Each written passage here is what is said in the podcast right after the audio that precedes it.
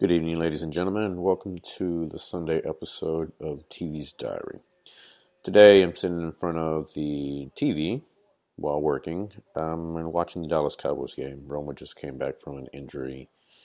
Uh, was been, has been out for like seven weeks, I believe, with a collarbone injury that he had. It's the second time he's had this particular injury in the same collarbone, and they're painful. I've had that happen, but they seem to be doing really well since his comeback. They haven't lost one inning since he has been gone but they're moving up and down the field. They're making mistakes, and that's to be understandable, right? Since uh, they haven't been together together in real time. Oh, there's a foul.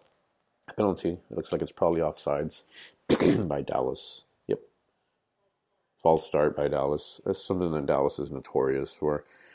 Um, they just have bad, bad, terrible discipline and can't get things together. Now, having said all that, um, Dallas is up by seven. They are driving. Uh, they had an oh they had an interception for a touchdown, an easy peasy touchdown earlier in the game, which gave them the 7-0 lead. People seem to be uh, walking around with some swagger and confidence, which they haven't had in a very long time.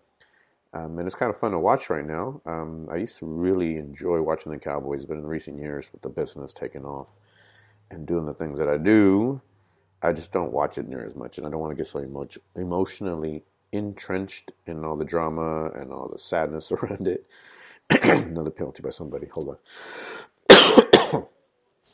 yeah, that's it. Uh, I thought I'd record this. Blah blah blah. Thank you.